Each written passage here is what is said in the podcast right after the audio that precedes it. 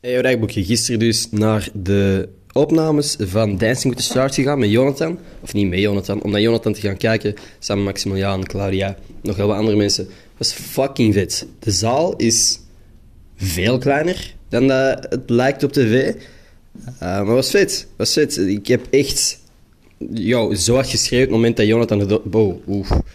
Uh, spoiler alert. Toen dat Jonathan won, een van de winnaars was.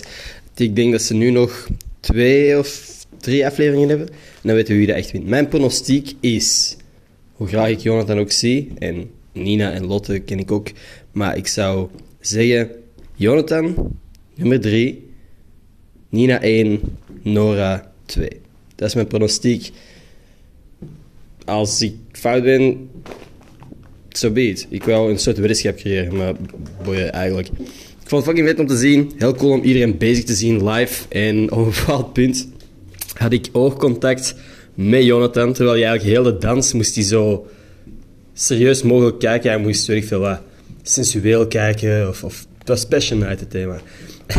op een bepaald punt, midden in de dans, maken wij gewoon oogcontact. En begint hij ook gewoon te lachen tegelijkertijd met mij. Dus dat was het enige moment dat hij eigenlijk een beetje zijn ja, serieuze blik heeft gebroken. Maar het was funny, het was cool om te zien. Ehm, ja, dat was het eigenlijk. Dat was mijn ervaring. Ondertussen heb ik vandaag niet ongelooflijk veel gedaan, mijn vlog afgeëdit. En nu ben ik sandwiches aan het eten terwijl ik nog steeds naar de Bad Batch aan het kijken ben. Uit. Dat was je.